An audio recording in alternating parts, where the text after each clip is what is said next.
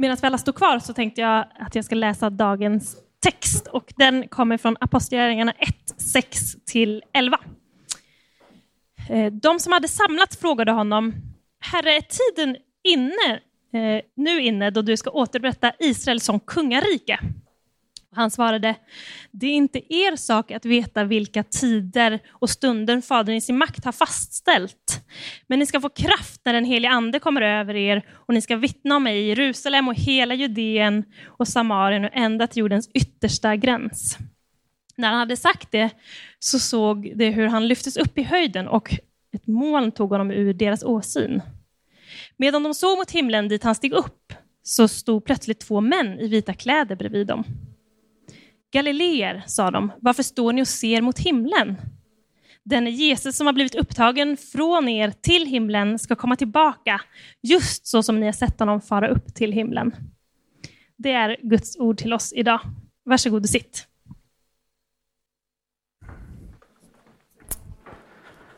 Tack Klara.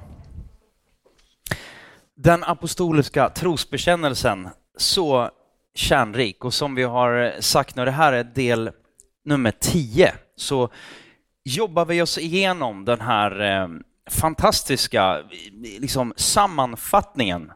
Eh, Brad sa förra veckan, typ Bibeln i Twitter-format.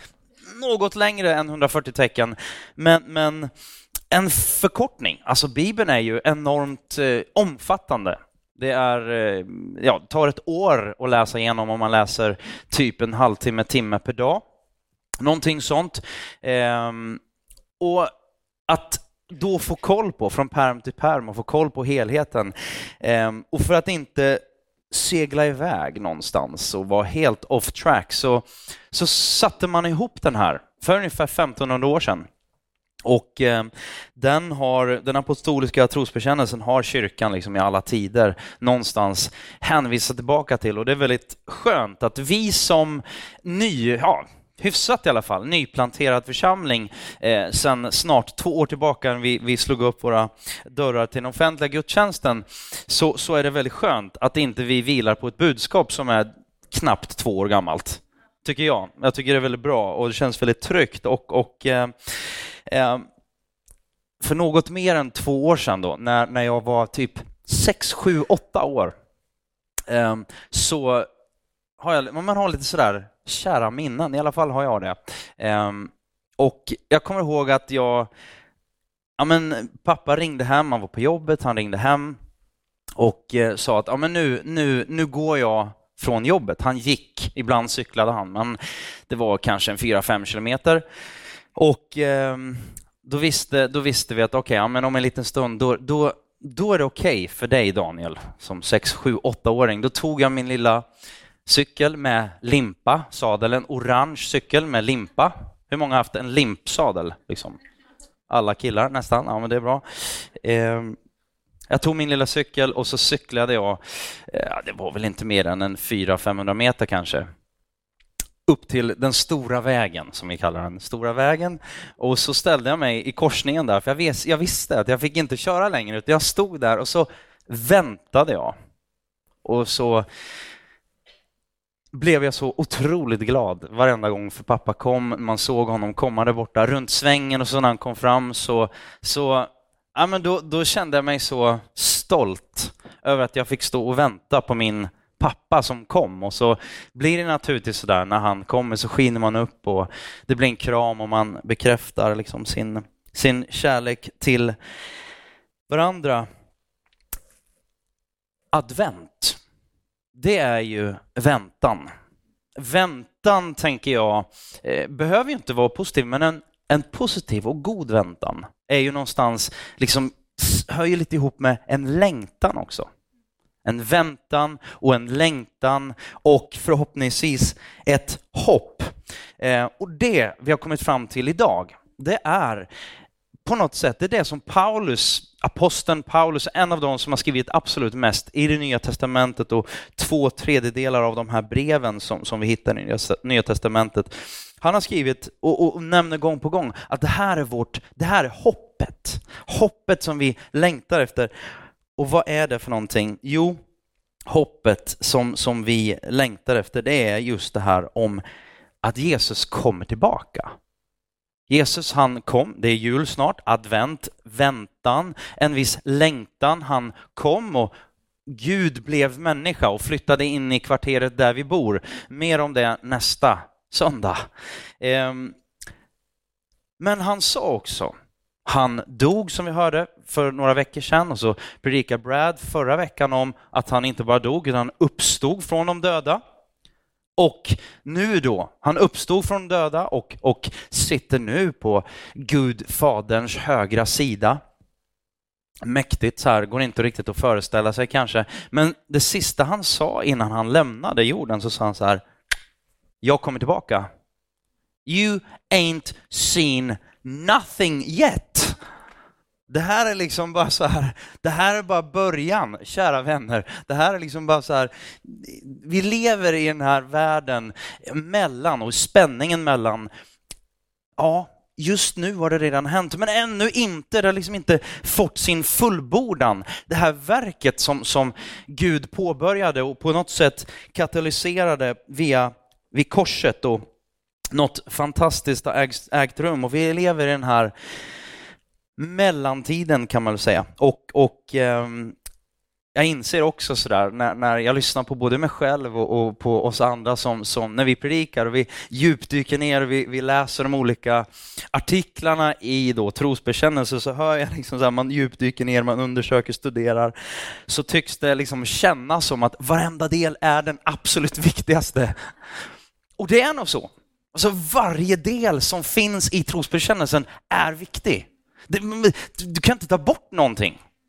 Vi brukar säga så här att allting som, som eh, det finns inget evangelium som, som centralt som inte finns i trosbekännelsen. Och det som finns i trosbekännelsen, det är ingenting av det som inte är evangelium. Det är så viktigt. Um, och det är någonting fantastiskt, något enormt, något stort och mäktigt att Gud själv, han har betalat priset och, och han ska upprätta och, och skapa liksom en, en, helt ny jord. En helt ny värld, en himmel. Och det är det som på ett sätt då vi väntar på, vi längtar efter. Vi längtar efter någonting som är fantastiskt. Och eh, det är min första punkt. Hela skapelsen längtar och väntar på att han ska komma tillbaka. Vi står där vid vägkanten ibland och väntar lite grann. Vi väntar på att han ska komma runt knuten, liksom runt hörnet, bildligt talat. Apostlärningarna då, något senare, några kapitel senare, i, i eh, kapitel 8, vers 22 till 25.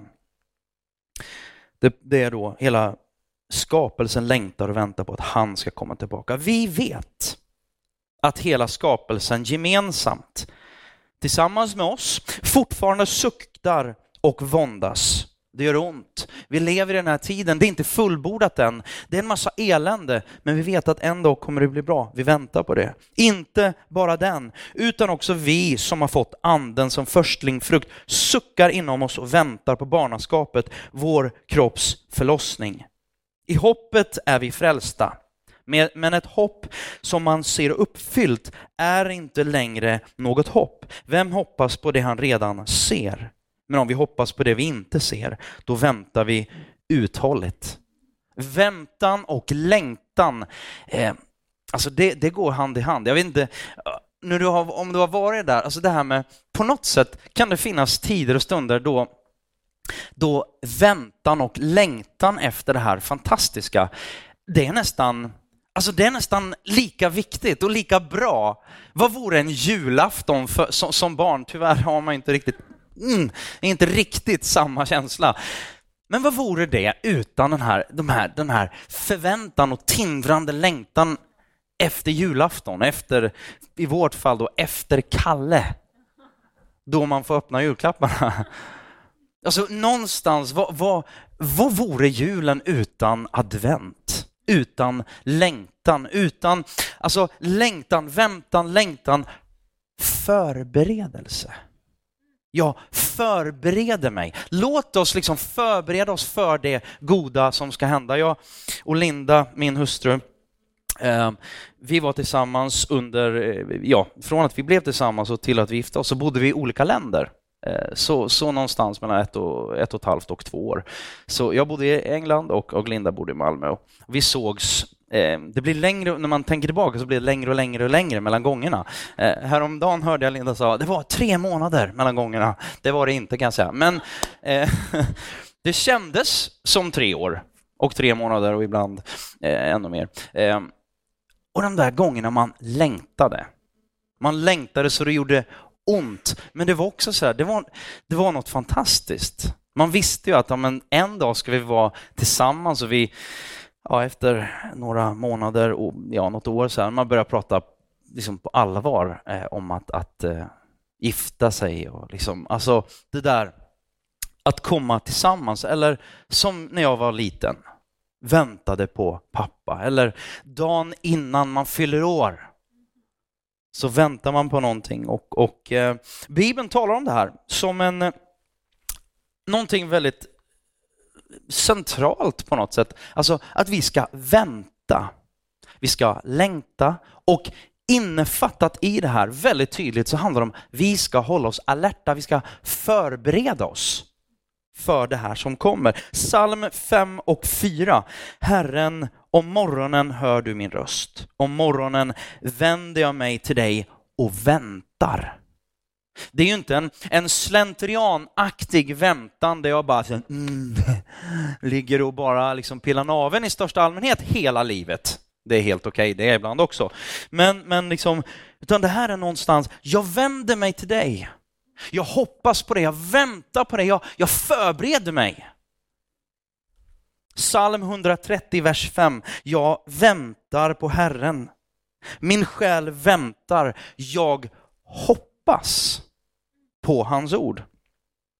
Förlåt om jag är lite exalterad, jag tycker det här är bra. Eh, Jesaja 26 och 8. Ja, på dina domars väg, Herre, väntar vi dig. Till ditt namn och ditt pris står vår själs längtan. Där har du både väntan och längtan. Romarbrevet och Nya Testamentet, så de tre var från Gamla Testamentet och nu vill vi ta två bibelord, korta bibelord från Nya Testamentet. Eh, och det här är då Paulus som har skrivit båda de här. Romarbrevet då, 8, 24-25, där vi läste lite tidigare. I hoppet är vi frälsta, men ett hopp som man ser uppfyllt är inte längre något hopp. Vem hoppas på en redan ser? Men om vi hoppas på det inte ser, då väntar vi uthålligt. Filipperbrevet då, 3 och 20 som Paulus också har skrivit. Men vi har vårt medborgarskap i himlen och därifrån väntar vi Herren Jesus Kristus som frälsare. Vi väntar, vi längtar. Det är på något sätt, alltså Bibeln talar om det här flera gånger, inte bara här, men vi har vårt medborgarskap i himlen. Vi, vi tillhör, vi lever i den här världen, vi är del av den här världen, vi är kallade att älska den här världen. Men på något sätt, vi har ett medborgarskap någon annanstans. Vi har ett hemland någon annanstans. Våran kung är inte av den här världen. Han, alltså vi tillhör ett rike som är av ett annat slag. Eh, väntan på kungen då, advent, väntan på Messias. Eh, och det är ju så här, Gud skapar en himmel jord. Han, han sa inte bara okej, okay, nu har vi skapat det här och så, så skapat dig människa och så nu får du ju ta och skärpa till det lite, människa. Nu får du komma upp på min standard här. Nu får du raise the game lite grann. Kom igen nu, hoppa lite högre, dra dig lite hårdare i håret. Kom upp till mig. Det sa han inte, utan han sa jag kommer ner till dig och han flyttade in i kvarteret där vi bor mitt ibland oss. Och det är precis vad vi är kallade att göra också. Eh, en kort utläggning av dagens text och sen ska vi fokusera eh, mer på det här just ja, två, två saker. Vad innebär det? Vad säger Bibeln om, om att han kommer tillbaka? Vad säger Bibeln i kort, kort, liksom kortfattat? Och så är det ju i, i några ord till där då i, i trosbekännelsen om dom och, och, och den biten. Eh, men först då, balansen mellan nutid och framtid. Balansen mellan nutid och framtid. Punkt nummer två, och kort då, tid, bibeltexten idag, Apostlagärningarna kapitel 1, vers 6 till 11. Då ser vi här då att, att eh, lärjungarna runt omkring Jesus, de eh, ville naturligtvis veta när och helst eh, liksom ville att det skulle ske nu. Eh, de ville veta när kommer du tillbaka? Vi vet att du ska komma tillbaka, vi vill veta när. De får som svar att exakta tiden och stunden, det, alltså det är inte fokus. Det ska inte ni fundera så mycket på. Och sen ändå så blir det ett avslut, ett väldigt tydligt avslut där de här änglarna då, som vi får förmoda, som tydligt då, men, men, okej okay, ni ska inte fokusera det på men, det är tydligt, han kommer tillbaka. På samma sätt faktiskt, samma sätt som, han har, som ni har sett honom lämna, kommer han tillbaka. Och då tänker jag så här, balansen mellan nutid och framtid. Jag tror vi är ju bra på dikeskörningar. Någon sa så här, enda gången vi är balanserade, det är ju mellan vi kör från ena diket till det andra. Under en kort stund så är vi lite balanserade här. Jag vet inte hur, om, du, om du håller med om det, men det kan vara tid, hur mycket man jobbar eller hur lite man jobbar, vad, olika saker. Det är liksom, ja, om man, speciellt om man är så här all or nothing personligheter som bara ska göra allting och vara all in precis hela tiden. Eh, känner någon igen sig kanske? Det ena diket som jag tror att kyrkan tydligt befunner sig i, jag tror det är två diken, man kan prata mycket mer om det här, men kortfattat så tror jag att det finns åtminstone två diken. Det första är då att vara allt för fokuserad på vad som händer långt där borta att vi ska komma till himlen en dag. Jag vet att Brad, du, du nämnde det här kort eh, också förra veckan, men, men, jag tycker att det hör hit. Två diken, balansen mellan nutid och framtid har man inte alltid lyckats med, utan man har tänkt mer på framtiden och så bara, det spelar inte så stor roll, vi stänger in oss i våra kyrkor och så sjunger vi Kumbaya och tar varandra i händerna och i armarna och i fötterna och vet inte, överallt kanske. Nej, det gör man inte riktigt. Men i alla fall, det ballar ur lite där. Men i alla fall, det är eran imagination som sätter stopp. Eller inte, det är det som är problemet. Jag hör vad ni tänker. Och jag tror så här, det finns ett ord på engelska, escapism. Eskapism, jag vet inte om det, det är liksom inte jätteanvändbart på svenska tycker jag, men, men verklighetsflykt. Jag tror att det är det till viss del det som kyrkan ibland har hållit på med. Verklighetsflykt, man har grottat ner sig i saker som är totalt irrelevant för resten av omvärlden. Jag tror inte att det är rätt väg. Det är inte att flytta in i kvarteret där vi bor. Det är att flytta ut ur kvarteret där någon bor och bosätta sig i öknen där ingen bor och liksom stänga in sig och fnurra till och komma ut med helt wacko tankar och funderingar som bara, åh, vad bra, vad djupt. Liksom, det är så djupt att du har drunknat för länge sedan. Det, det kyrkan har tenderat stundtals, kanske till och med under ganska långa perioder, levt i någon slags verklighetsflykt. Det andra diket är uppenbart. Det är att man lever bara här nu. Och jag skulle nog säga så här, i vårt samhälle idag, så, så, och även kyrkan, liksom, för det, vi följer ju åt eh, samhället sådär, så, så tror jag att det kanske är här man är allra mest och vi i Sverige primärt befinner oss. Vi tänker att det som komma skall, alltså våran horisont är ju inte superlång. När vi tar beslut, jag vet inte, det är bara, det är bara syna dina egna beslut. Hur lång horisont, vilka referensramar har du när du tar beslut idag? Om du är lucky och mogen så kanske det ligger någonstans på ett år till fem år Tänk om det till och med är tio år. Då är det liksom så här, wow! Eller tänk så här, vi pratar om att vi vill inte bara bygga en kyrka för idag eller för våra barn, utan vi vill bygga en kyrka som håller för våra barn och barnbarns barns barns barns. Typ så. Och vi tycker bara, awesome, det här är bra, det här är tungt, det är djupt och det är långsiktigt. Då känner jag så här, mm, vuxenpoäng. Jag är liksom sån där, precis som förmodligen du och många av oss som vill att saker och ting ska hända igår. Det är liksom shake and bake, det är jag gammalt nu, men liksom, det, du vet hela, det är bara så här, allting, jag blir ju vansinnig på våran IT-tekniker på jobbet om vårat, liksom, höll på att stångas, han sitter där bak by the way, men, men nej, jag blir inte vansinnig på honom, men, men grejen är så här, Om, om jag vet att jag har beställt 100 megabit broadband, det är 100 ner och det är 100 upp, då är ju inte 23 okej. Okay. Eller hur? Även om det i verkligheten inte gör någon som helst skillnad. Mer än att jag bara stör mig på, och jag vet om det. Det kanske talar mer om min, mina bokstavskombinationer än om någonting annat. Men grejen är den att vi, vi lever ju i en otroligt eh, kortsiktig, alltså tänkandet är kortsiktigt. Vi pratar om miljö liksom. Hur mycket konsekvenser tar vi av det vi säger? På en, en större skala.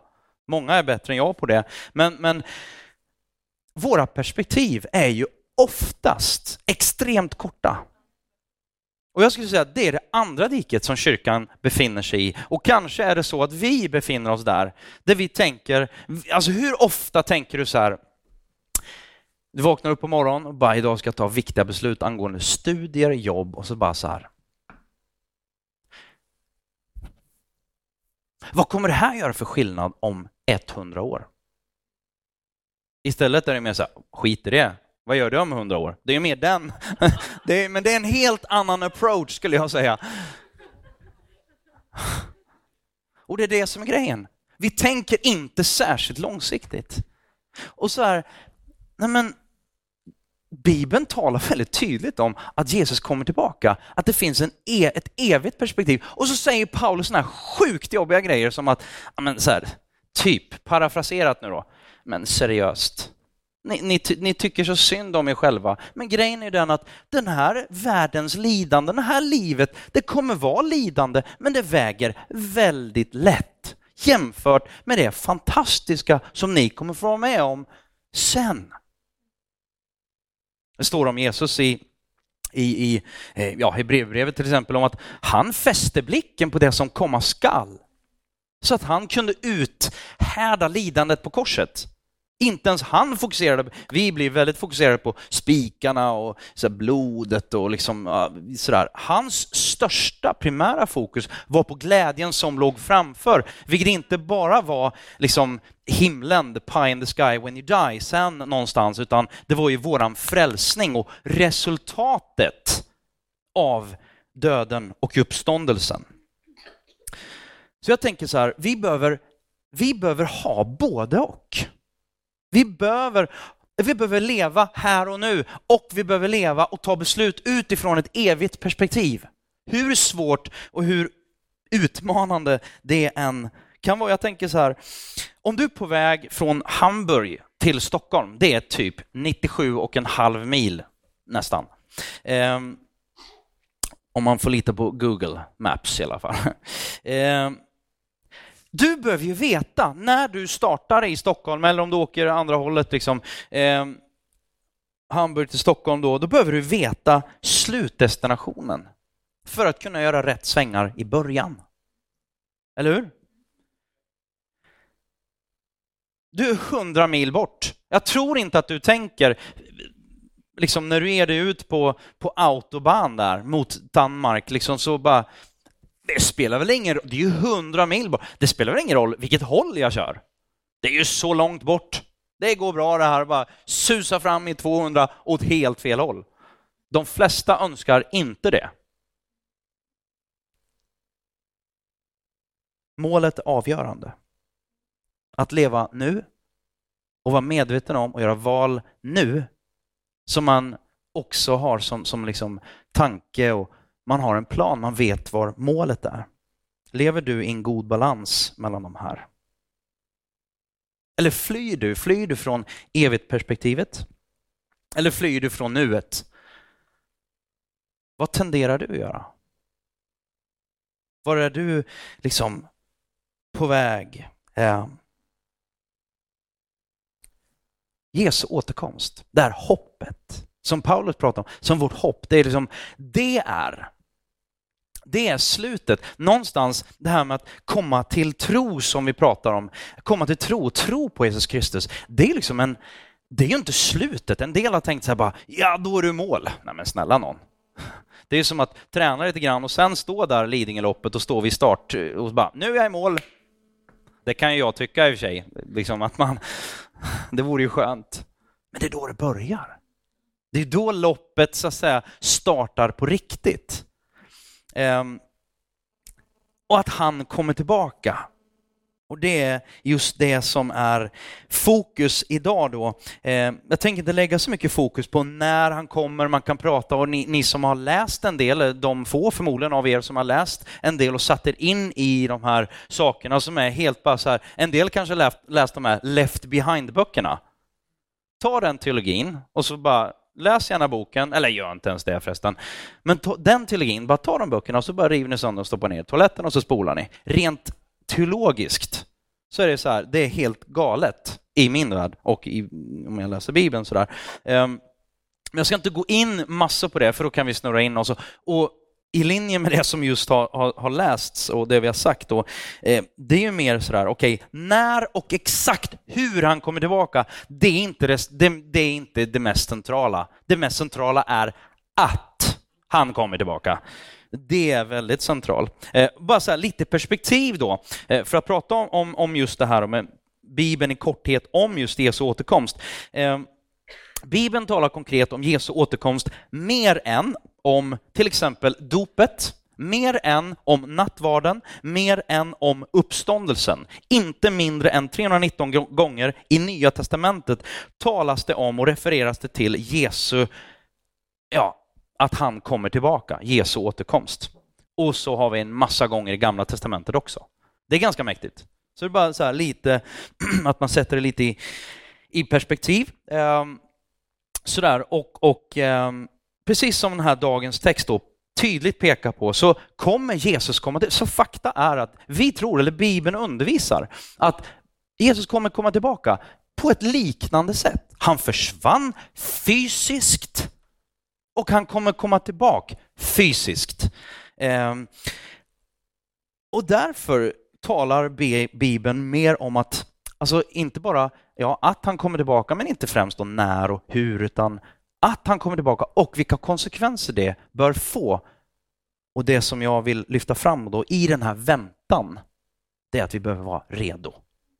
Matteus 24, och du kan läsa hela det här kapitlet och gärna 23, 24, 25, 26 så, så står det ganska mycket, men kapitel 24 i Matteus evangeliet är väldigt så här, det är ganska, alltså det är ju action på, på hög nivå, Eh, liksom rent, rent eh, alltså det, det händer mycket och det är ganska provocerande, ganska utmanande, eh, så det får ni gärna läsa. Ehm, men jag läser några få versar, 4-7 och 21-22. Se upp så att ingen bedrar er. Och nu pratar han om, han har fått frågan Jesus då av sina lärjungar och, och de andra, de, de har kommit lite så här på sidan av och så får han, när, när ska allt det här ske du pratar om? Du, du ska dö och så, du ska liksom, ja, komma tillbaka. Va, va, när sker allt det här? Och så får han de här, han ger den här ja, undervisningen, han berättar det här. Se upp så att ingen bedrar er. Många kommer att uppträda under mitt namn och säga jag är Messias och de ska bedra många. Ni kommer att få höra stridslarm och, och krigsrykten. Se till att ni inte låter skrämma er. Sånt måste hända, men det är ännu inte slutet. Folk ska resa sig mot folk och rike mot rike och det blir hungersnöd och jordbävning på den ena platsen efter den andra vers 21-22 Det ska bli ett lidande vars like inte har funnits som världens början till denna dag och inte heller kommer att finnas. Och om inte den, för tid, inte den tiden förkortades skulle ingen människa bli räddad. Som vi brukar säga så är det så här, it needs to get bad before it, needs, it can get better. Eller på något sätt, liksom, det blir sämre innan det kan bli bättre. Och det här är ju typ så dåligt det kan bli.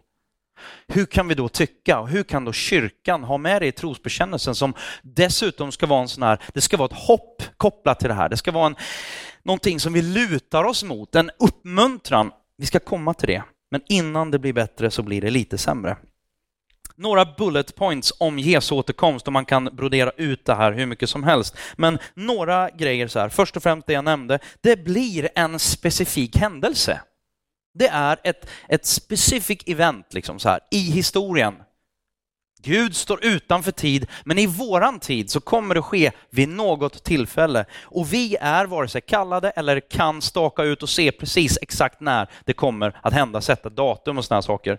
Det skolar vi inte i oss på. Det är folk som har försökt och grejen är att det blir ganska snurrigt.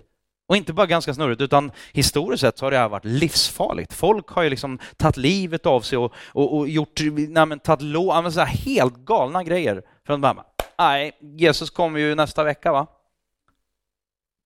Det är farligt. Vi är inte kallade att tänka så. Det blir en specifik händelse. Det kommer att bli värre och värre i världen. Före han kommer tillbaka och sätter allting till rätta. Det måste bli värre innan det kommer bli bättre. Ehm, det står också att vi kommer kunna tyda tecknen. Så även om vi inte kommer kunna säga så här, men då och då händer det det datumet, så kommer vi se liksom så här, det börjar dra ihop sig. Det börjar dra ihop sig. Och om man nu sa, jag raljerar lite, men jag tycker det är lite kul, jag menar, om de sa, både Paulus, Jesus, alla sa så här, det är snart. Om man kunde säga det här för 2000 år sedan, då kan vi säga det, för då är det i alla fall 2000 år närmare det här snart. Det är ju liksom vilket perspektiv man har. Gud var så här, va, 2000 år? Det är liksom, det är som en sekund. Kom på en kul story, men den ska jag inte berätta nu, så att eh, cliffhanger till någon annan gång. Eh, det kommer ske plötsligt. Eh, jag tror att, att det kommer inte överrumplas om man liksom lyssnar in Bibeln, förstår. Eh, då, då, kommer man inte bli helt överrumplad, men jag tror att vi kommer bli förvånade faktiskt. Jag tror att det kommer att ske, det kommer uppenbarligen att ske plötsligt. Men vi behöver inte vara rädda. Vi kan lita på honom. Och sist men inte minst, vi ska fortsätta hela tiden predika och leva ut evangelium. Det är vad vi är kallade att göra, det är vad vi ska fortsätta göra. Ehm, och det, det just det här inkarnationen, alltså när Gud blir kött och blod i oss. Budskapet, evangelium, att göra, ehm, leva som vi lär. Och när det får, får ta sig uttryck i våra liv och i kärlek mot, mot eh, både oss själva och andra människor. Ehm, Frihet. När han kommer tillbaka så tänker vi, det är hoppet. Frihet, hoppet om frihet, hoppet om liv. Men hur går det ihop sig då med dom och död som vi kan läsa om också? Eh, och som, som eh, låt mig gå tillbaka bara till trosbekännelsen lite, lite kort. Det står ju så här då.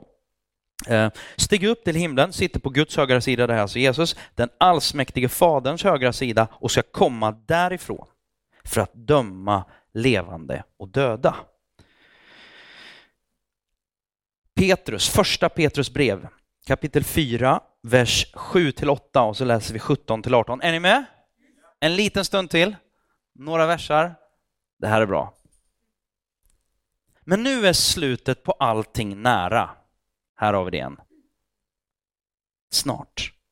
Var då samlade och nyktra så att ni kan be.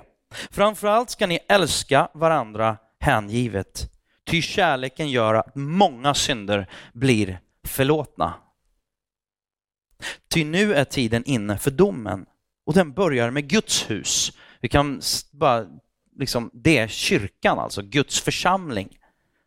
Men om den börjar med oss, hur blir då slutet för dem som inte vill tro på Guds evangelium? Jag tycker det är bra att de, det står de som inte vill tro. Det är ett beslut som vi behöver ta. Om den rättfärdige blir räddad med knapp nöd, oops. Hur går det då med den ogudaktige och syndige? Vi skulle behöva gå in egentligen på och prata om det här med liksom ogudaktig, ogudaktighet och synd. Och, och, vi har predikat ganska mycket, undervisat om de bitarna, så att jag vill bara slå ett slag för våra podcasts. Om du vill liksom lyssna mer hur vi, hur vi tänker kring det här, eh, så får du gärna gå in och lyssna på, på våra podcasts. Eh, men det här kan ju vara lite så här, mm, hur går det här ihop med hopp och liv och något, något fantastiskt? Men det gör det. Eh, Vi är inte bekväma med att prata om domedagen direkt. Det är inte så här, yes, Sverige 2014, det här känns bra, prata om synd, domedag och livets slut. Det är ju inte så här, woo! Det är ju ganska, det är, det är ofta det som man raljerar över, som man, som man slår mot. Ja, men kyrkan, det, det är liksom så här, bara trycker ner folk och sen så det, det är en, en, liten elit som styr folk så här med, med, eh, genom en massa eh, härskartekniker och man trycker ner och, och så där. Ehm, och så skulle man ju kunna tänka sig att det var. Och tyvärr, vissa stunder och, och tider och eh, säsonger i både nu och, och ehm, i historien så har, har ju kyrkan verkligen använt det här som ett, ett slagträ mot de som som inte har hört eller som inte väljer att tro, så använder man det som ett slagträ. Jag skulle säga så här, det primära, Jesus vänder sig till dem som tror. Det här är ju irrelevant om man ändå inte tror. Är ni med? Då är det ju ändå inte relevant. Ehm, det är inte till för att använda som, som slagträ eller för att, för att skrämma någon, även om jag tror att det vore väldigt sunt med, vi kallar det för Guds fruktan. Någon slags gudomlig respekt för Gud. För han är inte våran tomte. Han är inte våran homeboy som vi plockar fram när vi mår lite dåligt. Eh, vi kan vända oss till honom när vi mår dåligt. Men han vill äga våra liv. Han vill vara våran frälsare, men inte bara våran frälsare utan våran herre och mästare. Eh, inte bara våran vän, utan han är Gud. Eh, så det, det tycker jag, det, det, det har sin plats att verkligen betänka det. Men jag tror så här att det finns i vårt tänkande bara en sak värre än att utföra ondskan. Och det är som att Gud på något sätt skulle sätta sig över och bestämma och till slut döma ondskan. Det tänker vi liksom, det är det värsta som finns. Jag tror så här att det bottnar väldigt mycket i en, en total oförståelse av vem Gud är. Eh, jag tänker att också våra exempel är högst jordiska. Dömande, kärlekslöst dömande, orättvist dömande, ett byråkratiskt dömande som är helt opersonligt. Den mest citerade versen eller orden ifrån Bibeln, det är du skall inte döma. Interesting. Vi fullständigt hatar tanken på en Gud som en dag ska döma. Vi ryggar tillbaka och när man läser det så kan jag kan sitta och läsa och vara, så att säga, ja, men jag, jag, jag tror på Gud även om, om, om mitt liv ibland vittnar om totala motsatsen. Så jag sitter och läser här och så bara, åh, jag bara får en, en gåshud av, det reser sig i håren i nacken och jag kan bara känna så här, det här, är det verkligen sant? Det här är ju helt sjukt. Du skall inte döma. Det paradoxala och den tydliga ironin i det här när vi säger det här, du ska inte döma, det är ju att när vi säger det så dömer vi. Då har vi ju dömt den, för vi har ju bestämt att den och den och den, eller Gud, dömer. Att fördöma, det är ju faktiskt en ett form av dömande. Zlatan, hans fantastiska tatuering, det står ju Only God can judge me och det är ju faktiskt mitt namn, Daniel, det betyder ja, men det är bara Gud som kan döma. Så han bär ju mitt namn då, så det kan, ja. skämt åsido. det gäller ju liksom... Och det är så. Och det låter ju så bra, det låter rätt coolt. Det var rätt många som, det blev en sån här våg och det, det var så inne. Ingen kan döma mig utan Gud, så kom inte här liksom så här. Och så kör man den, den driven. Det är bara så här, har du riktigt tänkt på vad du har skrivit? För Gud kommer ju döma dig en dag. Ja, ah, just det. Tänkte inte på det. Det lät så coolt liksom mot alla andra. Det är ingen annan som kan döma mig, bara Gud. Uh -uh. Ja, precis. Gud som ser allt. Som vet allt. Men det stora är ju att han älskar det också. I slutändan kommer ju verkligen Gud döma dig och han kommer att döma mig. Då vill jag läsa Filipperbrevet 3, vers 7-9 som Paulus skriver, för jag, jag tänker så här, hur ska, man, hur ska vi klara av det här? Det, vi kan inte klara av det här. Jo, det finns ett sätt. Filipperbrevet 3, 7-9. Men allt detta, som en gång tyckte var så värdefullt, det har jag lämnat för att kunna sätta all min tro och allt mitt hopp till Kristus. Ja, allt annat är värdelöst när man jämför det med det omätliga värdet i att känna Jesus Kristus, min Herre. Ingenting annat är värt någonting och därför har jag övergett allt för att kunna äga Kristus och bli ett med honom. I Svenska folkbibeln står det bli funnen i honom. Och jag inbillar mig inte längre att jag kan bli frälst genom att tillräckligt god eller att lyda Guds lag. Bara, ah, men det är bara att vara en fin människa. Paulus säger, jag inbillar mig inte längre. Han gjorde det innan. För han var farisé och var liksom sträng och var, var så här, jag lyder varenda punkt och pricka i lagen och jag är jätteduktig. Och han insåg det där håller inte. Först och främst är det ingen som kan det. För det andra så håller det inte inför Gud i alla fall.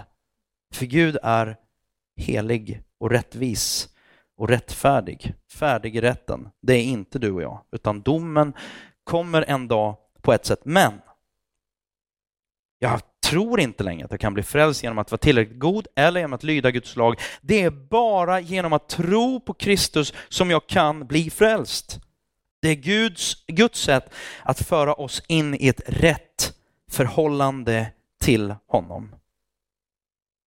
Jag tror vi eftersträvar en obalanserad, liksom, någon slags romantisk vision om en värld i fred där liksom det är möjligt att bara vara härlig och mysig och gosig och synd och ondska, det, det, det tar vi bort genom att bara tolerera allting och ha frihet. Vet ni, jag har några så här gånger i livet varit riktigt rädd.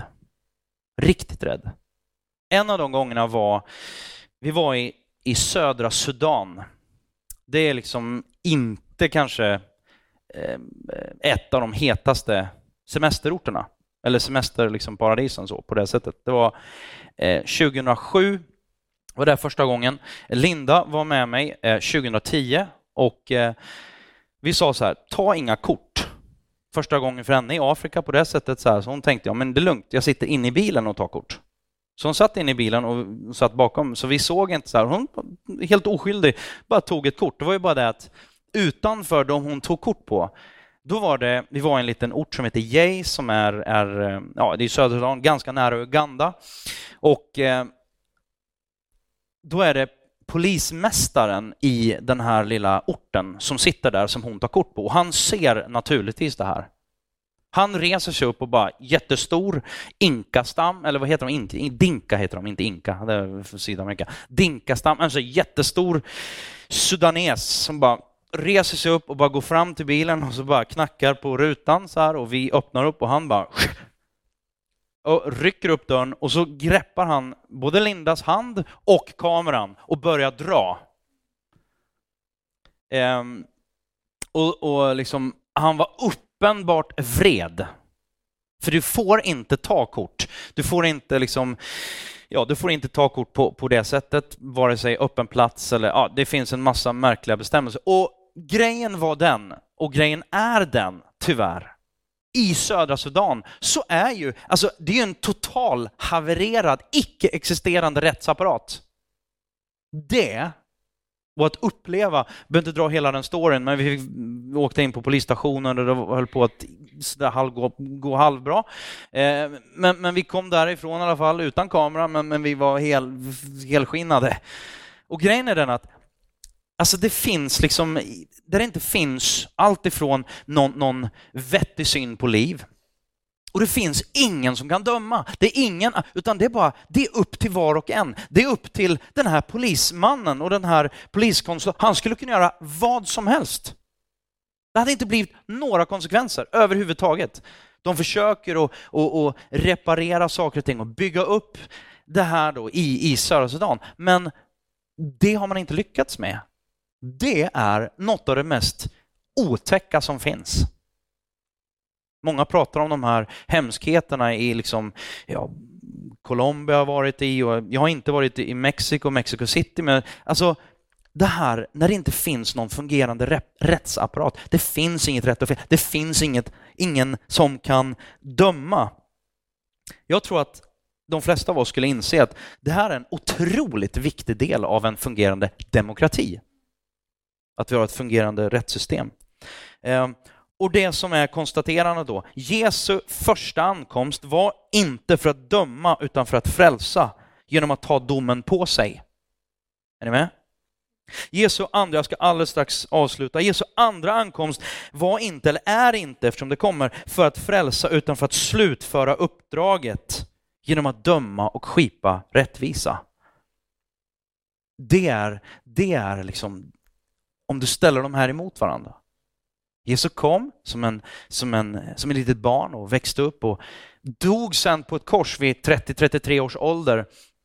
Uppstod från de döda för att han tog vår synd på sig och nu, en dag, kommer han tillbaka för att döma och skipa rättvisa. Hur då kan detta vara goda nyheter? Hela nyckeln till det är, du måste komma ihåg att det är samma person. That's the whole point. Det är ingen annan. Vi missar det. Vi tror att Gud, liksom ena dagen, han är inte schizofren. Han har inte dual personalities. En dag är han bara grym och hård och sen lite snäll ett tag och sen är han grym och hård igen. Det är samma Gud. Han är oföränderlig. Densamme igår och idag och i all evighet. Därför, till syvende och sist, kommer det att koka ner till den här frågan. Vågar du och jag lita på att Gud är den han säger att han är? Gud är god, han är rättvis. Gud är kärlek, står det. Ty så älskade Gud hela världen att utgav sin enfödde son för att rädda var och en som tror. Det är samma Gud. Det är ingen annan Gud. Han kom för att rädda mänskligheten, han kom för att betjäna mänskligheten. Han kommer att göra, och det är vårt hopp, han kommer att göra det som är bäst för hela mänskligheten. Det är vårt hopp. Martin Luther, den tyske munken på 1500-talet, han skriver så här. Hur blir jag tröstad av Kristi återkomst för att döma levande och döda?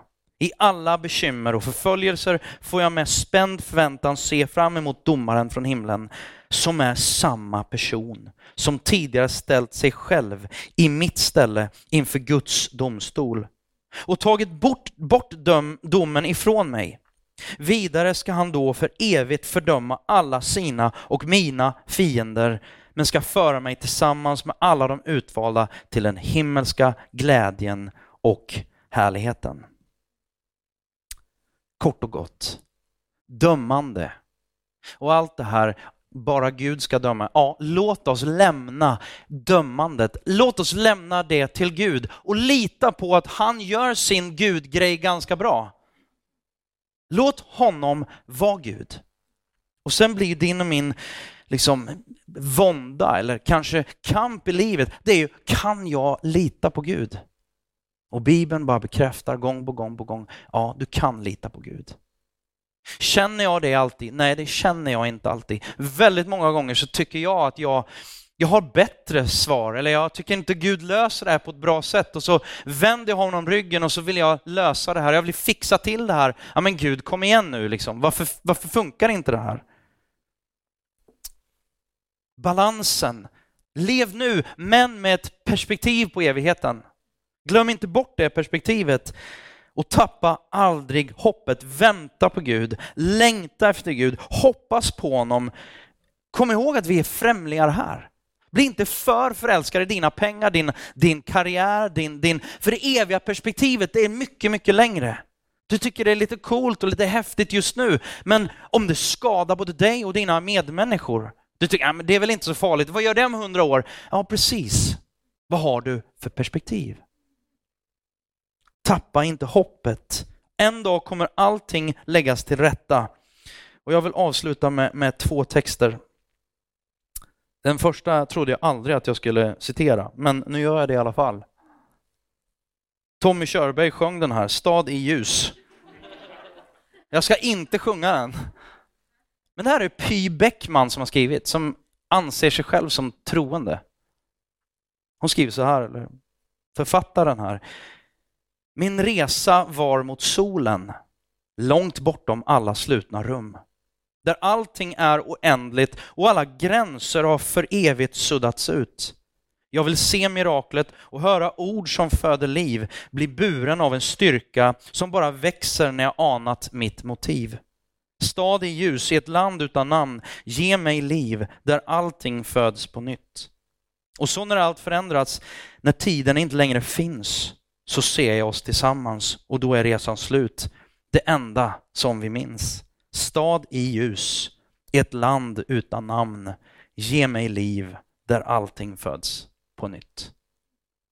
Men det vore förskräckligt att avsluta med Tommy Körberg, så därför så avslutar jag istället med aposteln Johannes. Jag läser från Uppenbarelseboken kapitel 21. Han skriver så här. Och jag såg en ny himmel och en ny jord. Till den första himlen och den första jorden hade försvunnit och havet fanns inte mer. Och jag såg den heliga staden, den nya Jerusalem, komma ner från himlen, från Gud, redo som en brud som är smyckad för sin brudgum. Och jag hörde en stark röst från tronen säga, se, nu står Guds tabernakel bland människorna och han ska bo hos dem. De ska vara hans folk och Gud själv ska vara hos dem. Han ska torka alla tårar från deras ögon. Döden ska inte finnas mer och ingen sorg och ingen gråt och ingen plåga. Ty det som förr var är borta. Med de orden vill jag avsluta.